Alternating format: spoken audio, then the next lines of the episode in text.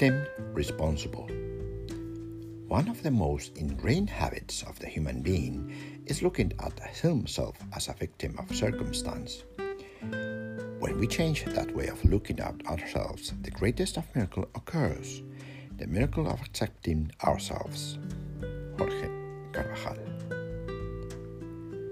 We tend to not consider ourselves a part of the problems that affect us. Most of the time, we tend to look for the cause outside of ourselves.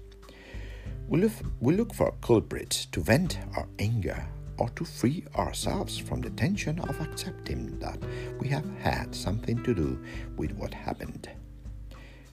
When we look for a culprit outside, in a certain sense, we unburden ourselves of the moral judgment that is associated with the concept of the culprit.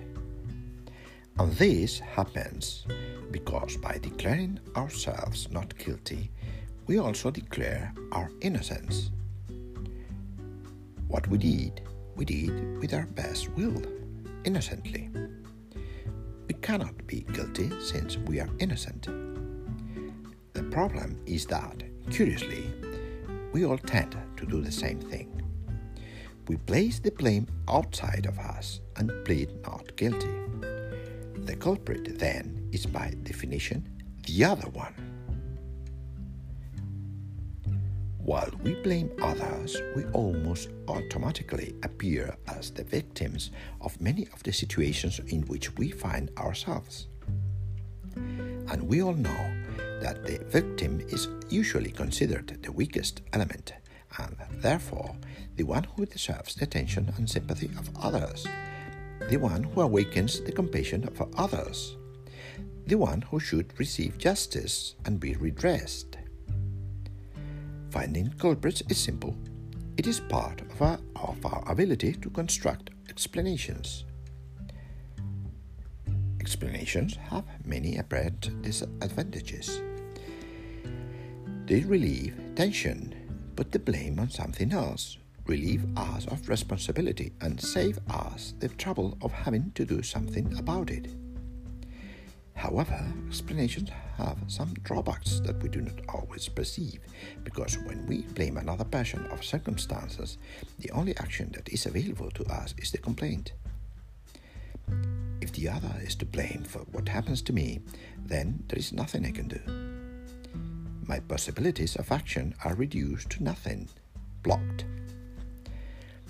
That is why we think that blaming others is, to say the least, impractical because by doing so we are nullifying any possibility of intervening and solving difficulties.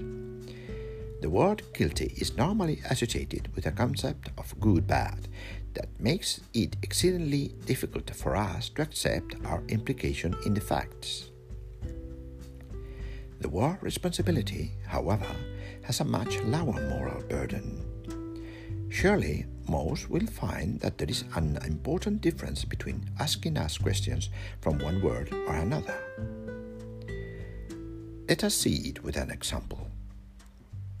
Anna had a relationship with her boss that had deteriorated over the past year. She had a lot of explanations about the causes of this situation she said her boss had become more distant, colder, less talkative. She was convinced that this change was due to his recent appointment. Since he has been appointed a member of the management committee, his position has gone to his head. Now he prefers to interact with other colleagues and he never goes out to eat with me anymore as before. How do you know that this is the cause of estrangement? Well, it's the only possible explanation. I can't think of any other reason that could explain such a change. Could there be a possibility that there was something other reason unknown to you? Man, it could be, although I don't think so.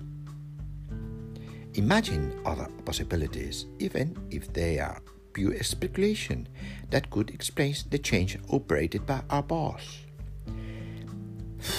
Well, I don't know. He could have a personal problem at home that he doesn't want to tell me about. He could be mad at me for something he's been told about me. He could be worried about his new position and needs to get it right. The truth is that it could be many different things, but this is all speculation. I don't really know what's happening to him.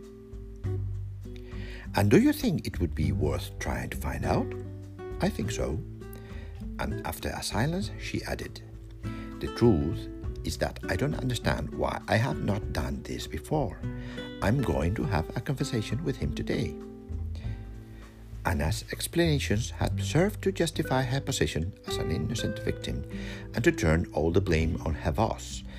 But when talking to him, she realized that she had also contributed to the deterioration of the relationship by moving away from her boss and avoiding him. She was no longer as frank with him as before, and she had never had a conversation to clarify things or to tell him about what was happening to her. That conversation served to repair the relationship.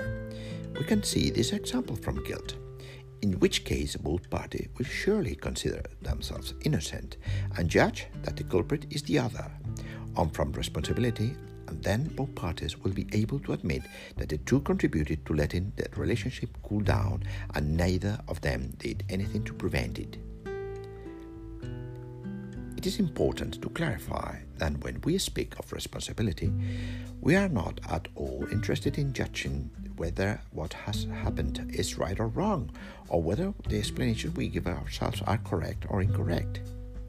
What we are interested in are the possible actions, and if the explanations we have about what happens to us give us a greater or lesser possibility to solve the problem. Because if we can look at things in a new way, then we will find new possibilities of action that we did not see before. With all these, do you want to ask yourself some new questions?